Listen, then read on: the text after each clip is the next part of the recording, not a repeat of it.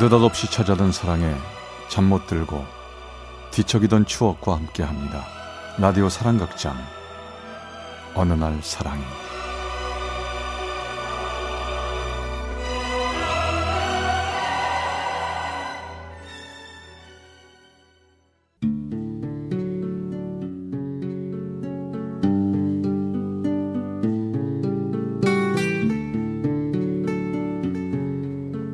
사랑의 체험수기 어느 날 사랑이 제13화 슬프도록 아름다웠던 사랑 of September when life was slow and oh so mellow. 2006년 겨울 저는 대학 기말고사 공부하느라 한창 바빴고 저희 아버지께서는 퇴근하시는 길에 오토바이에 부딪혀 갈비뼈가 금이 가셔서 병원에 입원을 하게 되셨습니다.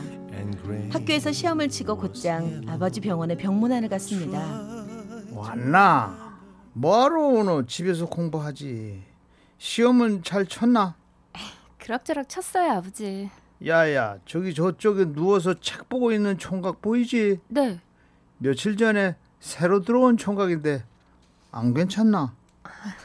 인물도 곱상하게 참하게 생기고 중국말도 억수로 잘하고 예의도 기똥차게 바르더라. 참하고 참 참해 중국 총각인데. 병실 아버지 바로 앞에 누워 있는 젊은 총각이었습니다. 한국 사람인데 중국 회사에서 일하고 잠시 휴가 나왔다가 맹장으로 급하게 입원했다고 합니다.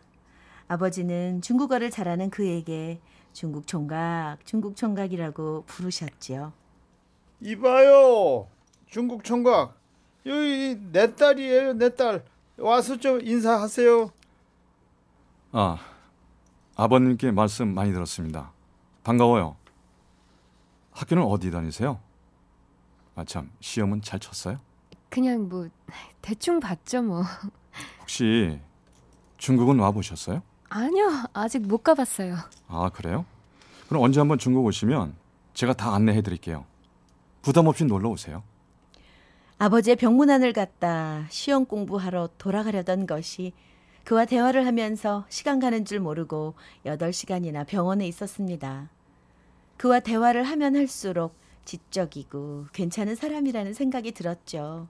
그리고 다음 날 아침 저는 또 아버지 병문안 겸 그를 보기 위해 병원을 찾아갔습니다.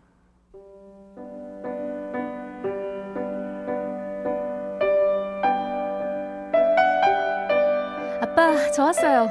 몸은 좀 어떠세요? 야야야 의사 선생님이 오늘 오후 별일 없으면 날들어 태어나라 하더라 빨리 퇴원하시네, 아빠?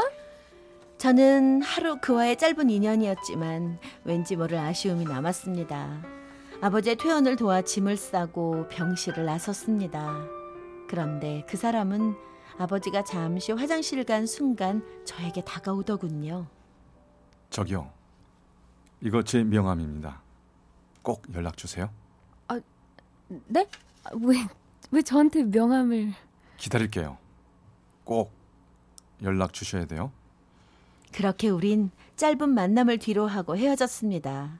그 뒤부터 전 고민에 빠졌죠. 연락을 할까 말까 망설였고 기말고사 시험과 학기 과제로 바빠서 그 일이 있은 후 2주 뒤에 이메일로 오빠 저예요 라는 짤막하게 메신저로 쪽지를 보냈습니다.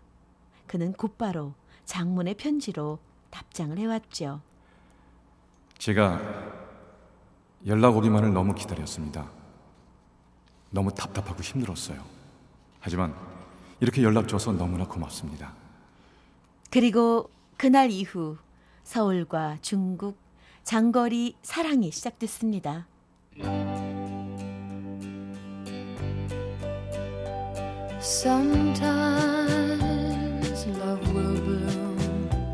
매일매일 전화를 하고 서로를 그리워했습니다. 오빠, 오늘은 하루 종일 바빴어? 똑같이 뭐. 저기 주연아, 오빠 왜? 나 너 많이 좋아해. 너는? 음, 나도 사실 그래. 정말 다행이다. 얼마나 걱정했는데. 우린 이렇게 서로의 마음도 확인하며 더 사랑을 키워갔죠. 멀리 떨어져 있어도 저는 늘 그 사람만 생각하고 취직 준비를 하면서 도서관에서 공부하고 아르바이트하며 열심히 살았습니다. 소개팅 시켜준다는 친구들 많아도 오로지 그 사람만 생각했습니다. 제 머릿속에는 온통 그 사람 뿐이었거든요.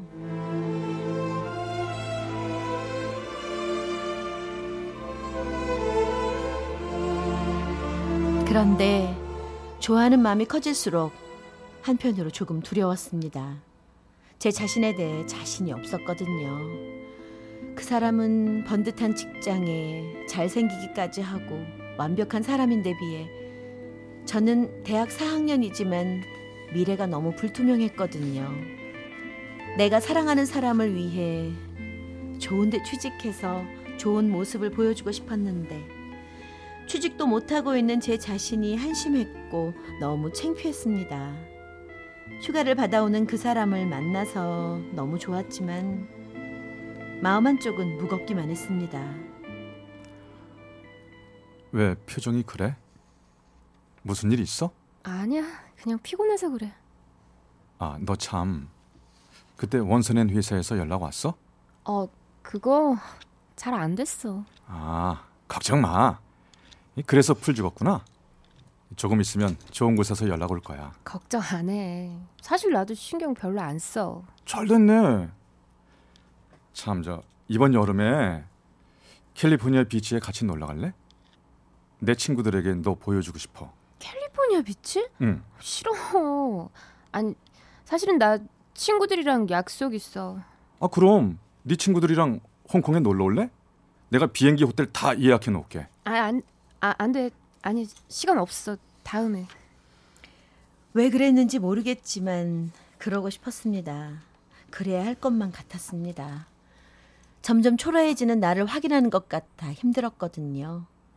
그 후로 전 취직을 못하고 음식점에서 아르바이트를 하고 있었습니다.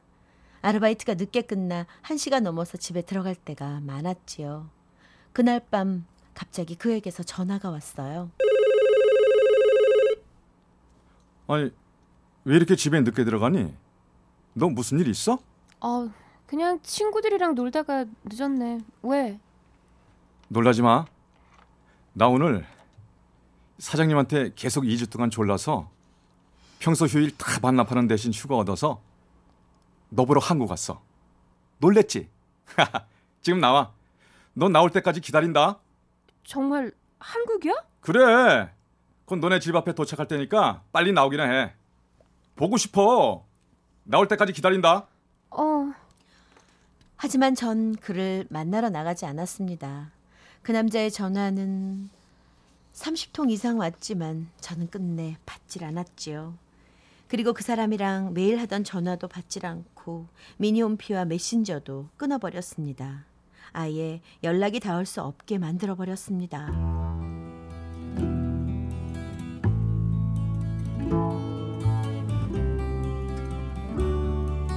나를 위해서 한국으로 들어와 일하려고 다른 회사까지 알아보던 그 사람이었는데 저는 그 사람이 싫어진 척 아니 일부러 안 좋아하는 척 의도적으로 그랬습니다.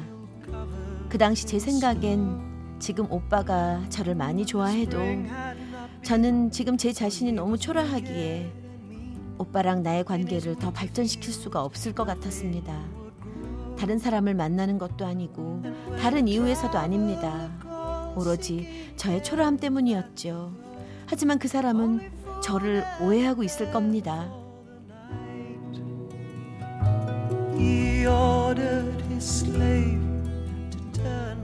얘 인주야, 너 진짜 그 사람이랑 헤어졌니? 어, 내가 모든 연락 끊고 숨었어. 나한테 너무 과분한 사람이야. 너는 왜 그렇게 생각해? 네가 뭘 모자라? 인물이 안 되니 성격이 안 되니 그리고 그 남자는 직업 같은 거 많이 안 보더라고.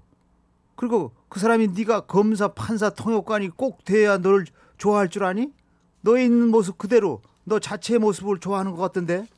그 사람이 문제가 아니라 내가 문제야, 내가. 아우 참 답답하다. 지금 모습 그대로의 너를 좋아한다는데 넌 왜 자꾸 그렇게 좋아하면서 오해하게 만들고 그렇게 밀어대고 그래? 정말 이해가 안 간다.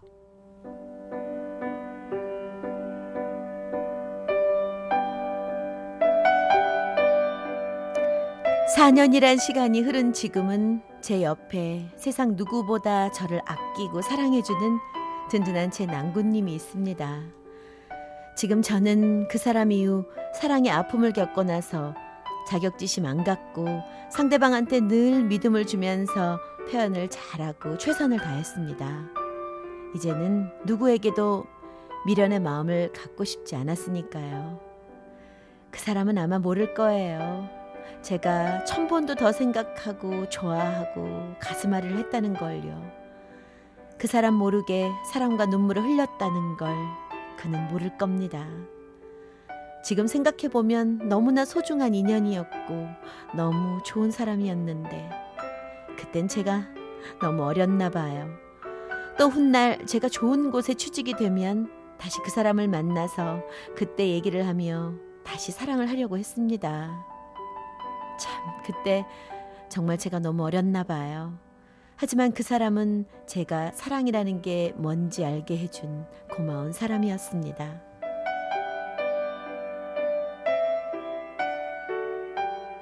어느 날 사랑이 제 13화 슬프도록 아름다웠던 사랑편이었습니다.